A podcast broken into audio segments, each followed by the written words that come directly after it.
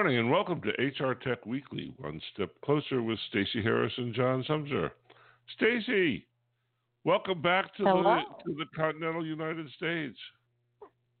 Thank you, John. I appreciate it. I am I, I and I'd like to say I was home in North Carolina, but I'm not. I'm actually still traveling a little bit. I'm in Ohio. I'm actually to my hometown of Ohio, um, looking out at the swollen banks of Lake Erie right now. I came up came to visit my son who's uh traveling in from Hawaii this week and so we wanted to catch up with him before he went back to Hawaii.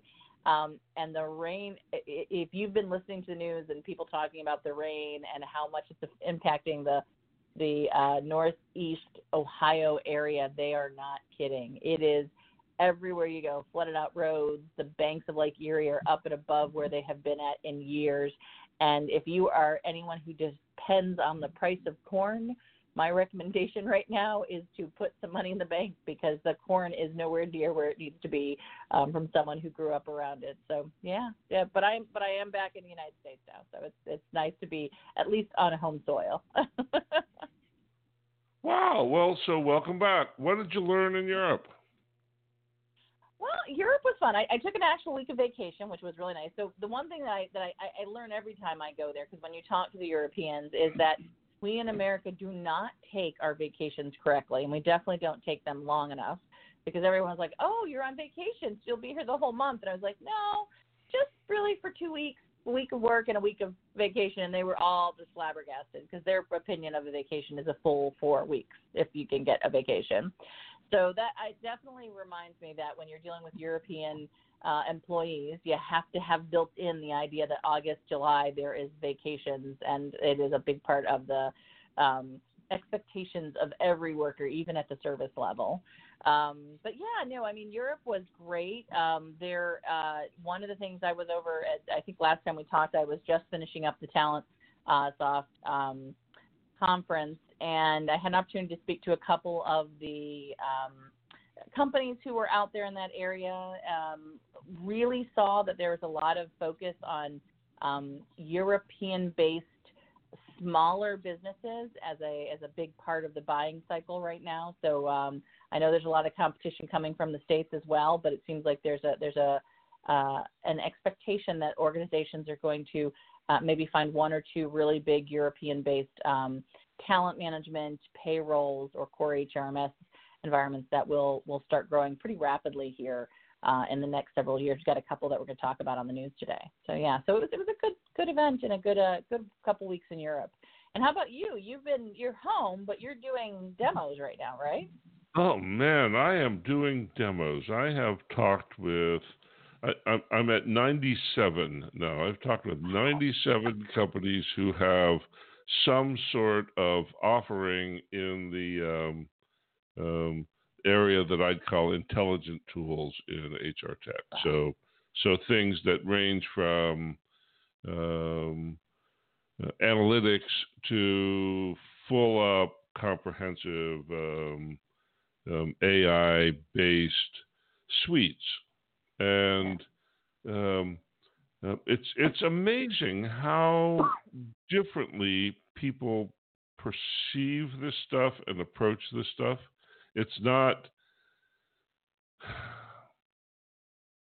AI is, I guess, sort of like like um, a spice rack or something. There's a lot of options and a lot of different ways of thinking about things, and so you end up with these um, uh, very large companies who are installing intelligence in sort of every nook and cranny of their business, um, and little tiny companies who are perfecting a single model or a single algorithm. Right? And so this, Right. the, the spectrum is pretty broad, and the ways that people think about what's ethical and what's safe are um, very, very different. One of the things that's become pretty clear is that um, the liability for the results of these intelligent tools is never going to be graciously um, taken up by the vendor.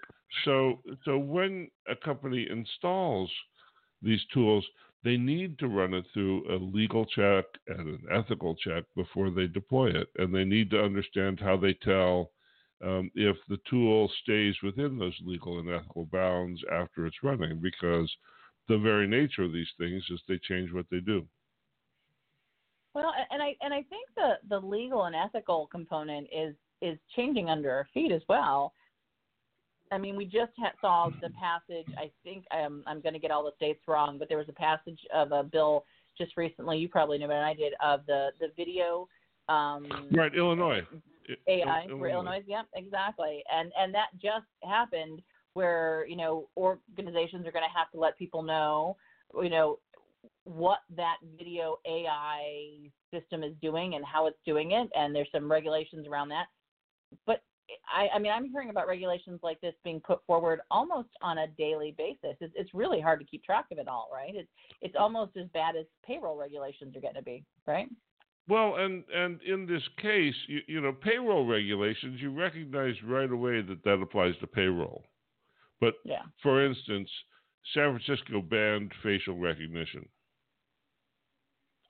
I don't have the slightest idea what that actually means, right? It's it. I, I don't know how you do that, uh, and I don't know um, how you think about a municipality banning a technology that comes in nationally to cell phones that happen to be in the municipality. Yeah. But um, um, San Francisco has banned the use of facial recognition technology, and so you have to you have to take these this into account for if you are, for instance, doing video interviewing. Yeah. Which is which is sort of crazy because you know there's so many different things you use that might have that type of technology, like you were just mm-hmm. saying.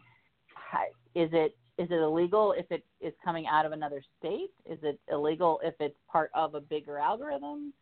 Is it illegal if it is your company is headquartered somewhere else and you're using it here, right? But so so if I'm the interviewee coming out of California or Illinois and you're headquartered in Delaware and you're doing the interview out of Delaware, all those questions have to be answered yet, right? Yeah, and, and I'm sure that the the you know the the governments and legal structure are all geographically based.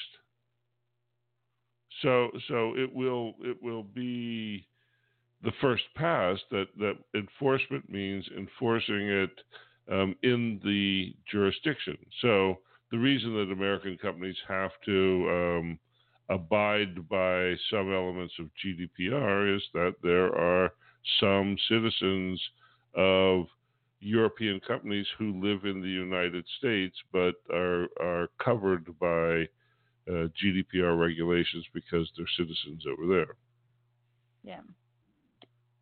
It'd be a good time to be a lawyer, but you'd have a big headache. Yeah, exactly. and, or at least to have a lawyer on speed dial as quickly as possible whenever you're dealing with this stuff. Yeah. So, like you said, everything has to go through your company's sort of filter of legal and ethics and everything. So, yeah, yeah and and yet the money keeps flowing in the space. We've got six, almost seven companies on the list this week who are getting large amounts. Not just, I mean, there's a lot of seed funding and stuff going on, but these are in the millions of dollars of, of funding that is happening for these same type of conversations we're having, right? Well, it's it. One of the things that's fascinating is that millions of dollars is no longer a lot of money, right? if if well, if a data scientist is four hundred thousand dollars a year, um, and you need one of those to make your company work, well, t- two years of of that person Four hundred thousand dollars in salary plus benefits takes you to the first million dollars. Yeah, exactly. Right, and you need that. You need that investment, that simple investment, plus a bunch of coders and stuff, before you even have something to deliver to the market to see if it works. Yeah, that's a that's a very good calculation. Definitely, it, it you know, it, I think you know that's actually a commentary on on where the market's heading, which is it used to be a lot of these small companies could start up a, a software business with minimal investment because you could get a couple of coders at a fairly reasonable rate. You could, you know, get into the internet at a fairly reasonable rate. you know, there was a lot of small cloud-based businesses that built themselves bootstrapped all the way through. But you, you make a good point that in this market, not only do you need the funding for the, the cost of the you know data scientists, but you also need funding for the data itself. The data is very expensive to get big enough and solid enough data to do the training for these things, right? That's right. That's right. And, and the actual quality of the product depends on the data. That's the second thing. After you do the legal review or, or in conjunction with the legal review, you have to really understand how the um, predictive tools um, were trained initially.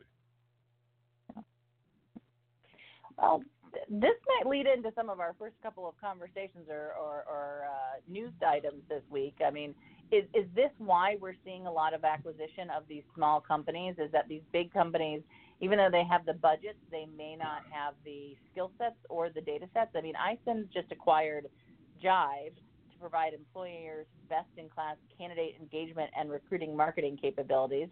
Um, are these are these functionality plays? Is that something with the Jibe acquisition, or is that also part of this? I need to get the right data as well to, to do the, the work that I'm looking at doing. It's it's a little bit of both. iCIMS buying Jibe is a is a stake in the ground. iCIMS. Uh, I was thinking about this this morning. To me, it looks like they are. I, am sure they would say no to this, but but it looks to me like they are headed down the road towards a public offering, uh, mm-hmm. and this broadens their functionality.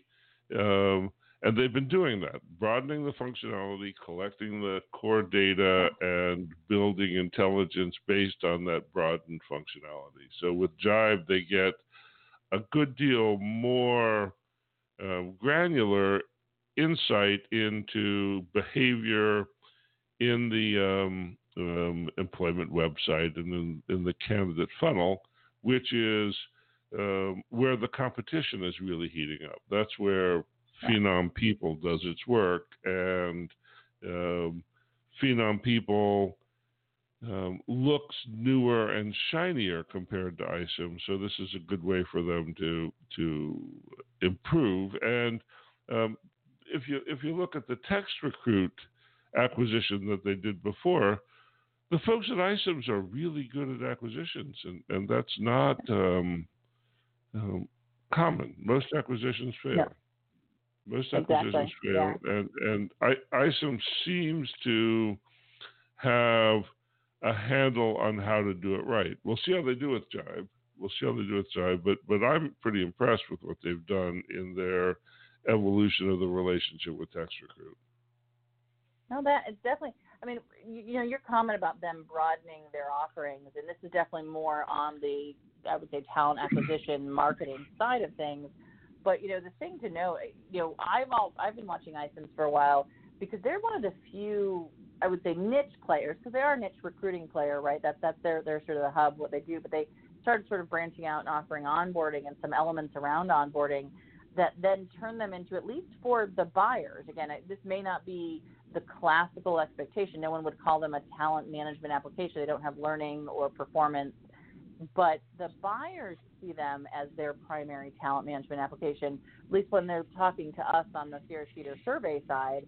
You know, they're one of the few niche players that have enough people who comment, this is my primary talent management application, that we have to, you know, put them in our sort of mix of talent management players. And so it's an interesting thing. iCIMS does a nice job, I think, of, of sort of doing well at a lot of things to your point, it's bringing in the right players enough that you know the buyers feel like they add value in a lot of different places. So so they'll definitely be interesting to see how they deal with the Jibe um, acquisition as well. Well, and Joe Essenfeld, who runs Jibe, is. I, I was thinking about him this morning. The, you know, the the idea that that you build a company with investment for ten years, and to do all of the changing and rethinking and juggling um, that it takes to be successful over the course of a decade uh, while continuing to be innovative. That's a really hard thing to do, and and so, and so iCIMS also is really good at attracting that kind of energy into the fold. right? And that's that's because Colin Day, who is the CEO at iCIMS, um, um, seems to have a knack for making the tent bigger and making the company itself uh, inclusive as a culture. That's that's an interesting an interesting difference, and they're becoming um, a major force. There are places where, where where becoming would be questioned, but the, but they're becoming a major force in the in the overall talent ecosystem, just like you said, because yeah. they've been relentless, like Joe Essenfeld has been relentless in building and discovering and learning from their mistakes and and expanding with the with the benefit of what they've discovered and you, you sort of can't ask for a better culture in in the vendor of the technology yeah, and cultural fit is a big part of these acquisitions.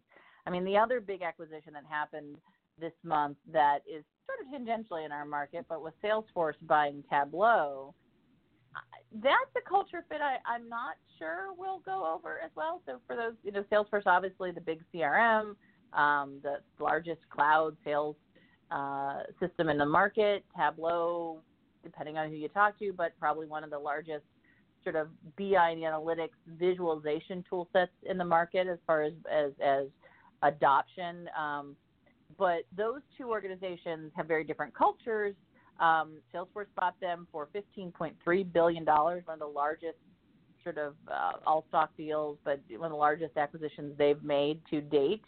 And um, what was really interesting for me is that Tableau still has a huge amount of their because they just recently went cloud not too many years ago, but a lot of their buyers are still in an on-premise environment, and they work heavily in what we would call the hybrid cloud space, right?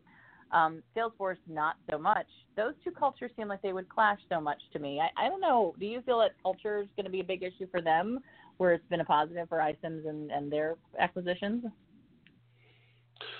Well, you, you know, so so this one, the Salesforce acquisition of Tableau, reminds me of the origin story of the SAP acquisition of SuccessFactors, um, and the, the the story there. Uh, the, currently, the the SuccessFactors team is becoming a primary asset in the SAP portfolio. Yeah, but it wasn't always so, and and and I I will be floored to discover that there are more than 10% of the original team from SuccessFactors operating at um, SAP, right? So, yeah. so on on many levels, the acquisition was a failure. Um, now they they kept the brand, they kept the functionality, and they kept the discipline of continuing to grow and turn over management staff until they arrived at where they are today um, so they made the the balance sheet part of it work, but the cultural match just wasn't there. Um, and and I don't know what happens to Tableau if the cultural match isn't there, because as much as Salesforce wants to be a great enterprise company, it's a CRM. Um, yeah. you, you know, and so and so some of the muscle that's associated with being an Oracle or IBM or SAP or Ultimate Software just isn't really there, even though they have that really big, tall office building. Yes. I, I I would have to agree. Every time they've tried to branch out into other areas, it has always started and then stopped because at the end of the day, their focus, their buyers, their whole company is sales oriented, sales systems oriented, and anything that doesn't tie back to that doesn't get the attention, right? So yeah, yeah, it's, I think it's a big concern for the Tableau market, and it and not only sales oriented, but it's a cloud sales oriented, right? I think that's the other piece of their culture that's really important to note, right? So so so I don't I I would guess seems to me that where Tableau gets used the most is in an- analysis rather than reporting. Does that make mm-hmm. sense? That Tableau is Tableau is a tool for doing um, problem analysis, and it seems to me that that that's where the dividing line between sales and operations is. Yeah, I, I would agree. I mean, I mean, Salesforce has their own sort of reporting functionality, but they don't have an analysis capability. I think that has been, at least from you know, and again, I don't work with it in depth, so you know, obviously anybody listening can feel free to, to chime in on this one. But yeah, it's not um, the analysis side of it. I think is the big missing piece that Tableau can offer, right? And that dividing line. Uh, but it's also the visualization piece. I mean, a big part is the ability to sort of take those widgets and those those little you know dashboards and those tools and, and embed them into other places. Um, again, a lot of the other value proposition to Salesforce is all of the other things that are built on the platform, right? So all of the other little businesses that have used their technology and their platform to build their own elements, and there are some analytics tools that have done that. So this will be interesting too to see if those things get impacted by this as well, right? Yep, yep. And then we have BetterUp raises $103 million to humanize work. yes. This one caught my eye. I mean, 100, like you said, a million's not as big as it used to be these days, right? But still, 103 million for a mobile coaching application um, focused on leadership development. Now, I have not looked it BetterUp. It's not fallen into my sort of purview of things that have come across my table but I was sort of blown away by by the number that was put on this for um, improvements with this application. I, have you run across any sort of coaching and leadership tool sets that have that have gotten this much in, in funding um, for an organization like this? Not even close.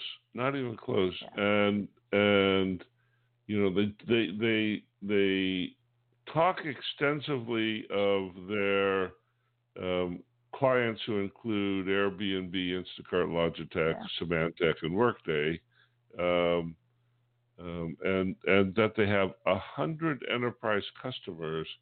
I um, this this just makes me uh, uncomfortable. The, the the idea that that you can scale mobile technology that delivers coaching by phone. Mm-hmm. I don't know, but but you know, you know, I've been I have been baffled recently as I look out at the out at the learning and development universe. I've been baffled by the fact that almost everything I see in learning and development is introductory training. Yeah. Right. I, I, don't, I don't really see um, the production of sort of graduate level courses in subject X or Y because because the company is specializing in it. It's all leadership 101 and how to use a spreadsheet and um, these sort of rudimentary things. And this seems like it falls in that. I can't imagine that you can deliver a um, um, a coaching tool done at scale that will help me make a decision about whether or not to fire my CMO. Yeah, exactly.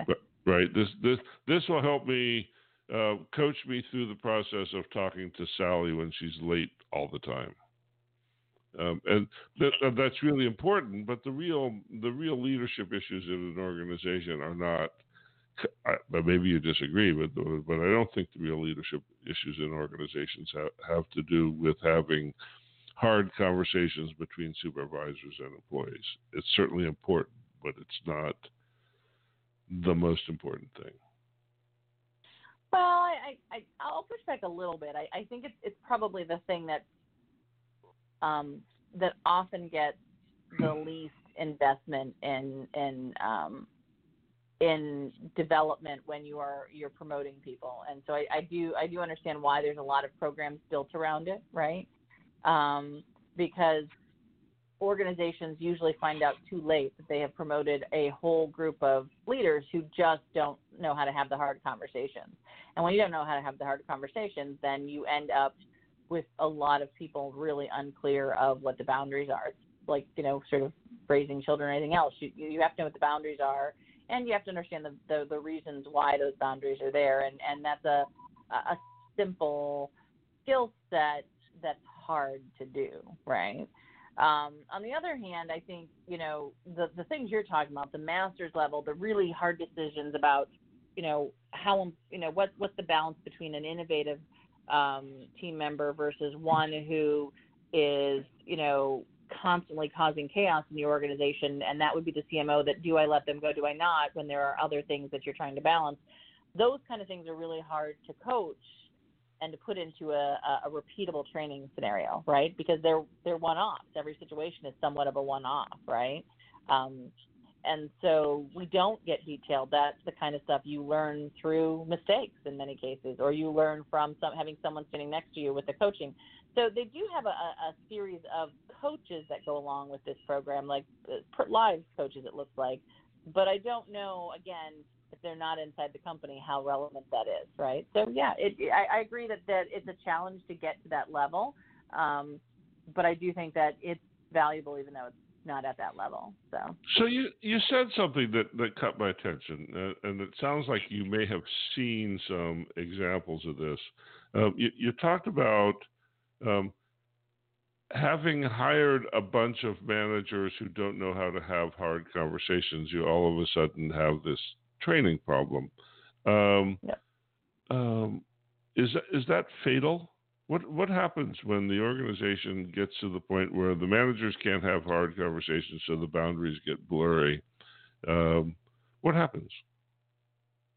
Well, I mean, I can say from my experience inside of corporations where that ends up happening, that's when your culture starts to break down. That's when employees get frustrated. That's when um, you end up with one department being able to do something and another department not being able to do something, right? And then you you basically are are breeding um, very frustrated employees who are not focused on getting their job done, but are focused on the the internal politics in some level, right? Because it becomes a political conversation versus a a sort of guidelines and reasons and you know um, data driven conversations right and that's what you're trying to avoid in most of these organizations but it's really really hard to to take that out of an organization that has not had this kind of development in it uh, for years and years and years.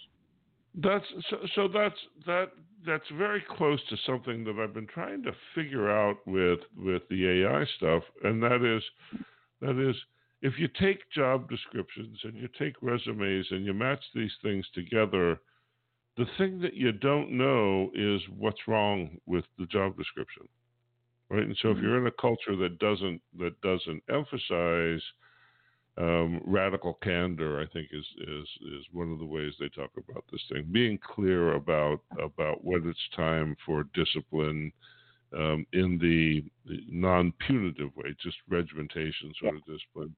Um, um, if that isn't part of the organization's way of thinking, then an AI tool that matches people to the organization will amplify that problem.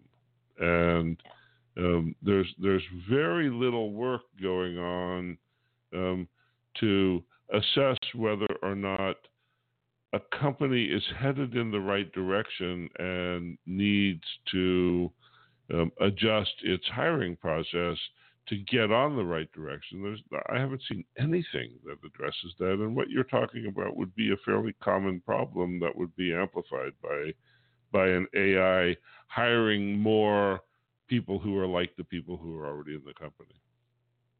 Well, I think you've hit on something. I mean, it, maybe it's why I always feel so anxious when I'm working on with you know conversations about artificial intelligence because I've seen organizations who, you know, everyone. It's like watching a freight train coming down the road. You know it's coming. Everybody in the company is struggling. Everybody's frustrated, and you can't get off the track. Well, speed that up. what does that do to the company, right? At least when when you've got time to to sort of deal with it, then that you know boards have time to bring in new leadership, and there and and you and you get some warning flags because you know numbers start to drop slowly. But you speed that up, and everybody, yeah, you end up with with much quicker failures, probably, right, um, than you see in other organizations. So yeah, that's a very good point. Yeah. yeah, yeah. Well, so so that's what I'm watching. Anyhow, yeah. I'm glad you're back in the states, and it is Yeah. right at the it is right at the half hour. So so we have um, wandered our way through another um, great conversation. Thanks for doing this. Definitely, yeah. And we'll, we'll probably cover some more of the, the areas where we saw investments um, for next week because I, I don't know how, how much we'll get over the summer months, but there's a lot of places where I think the conversations we're having are fitting into both investments and new products that are coming out. So so it'll be fun to see where your your demos and the new things you're learning are going to take us for the next couple of uh, conversations, John. So always fun to do it. yeah, yeah, and and I think it's worth saying that that um, um, on the HR Examiner website, um, we always have the entire list of things that we meant to talk about associated with it with the page that has the radio show on it. So if you want to know Yeah. what did what did they miss this week, the the best answer is to go over to HR Examiner and look at the radio shows and read Stacey's beautiful piece of of work about the uh, various announcements that we didn't get to. Yeah, that that we didn't get to talk around the water cooler about, but yeah, that no, that's a great great uh, reminder for everyone that we try and at least capture it all. So yeah. So thanks. You've been listening to HR Tech Weekly, One Step Closer with Stacey Harris and John Sumser, and we will see you back here next week. Bye bye now, and thanks again, Stacey. yeah, thanks everyone. Bye.